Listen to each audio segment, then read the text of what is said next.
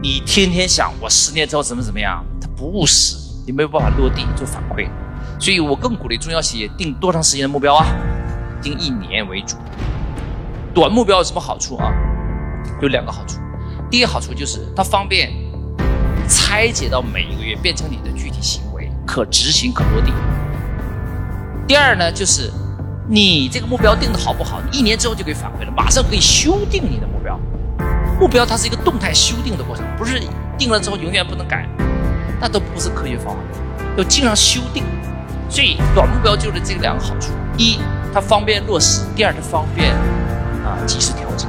所以再说一遍，中小企业定多长时间目标为主？一年。关注我，学习更多内容。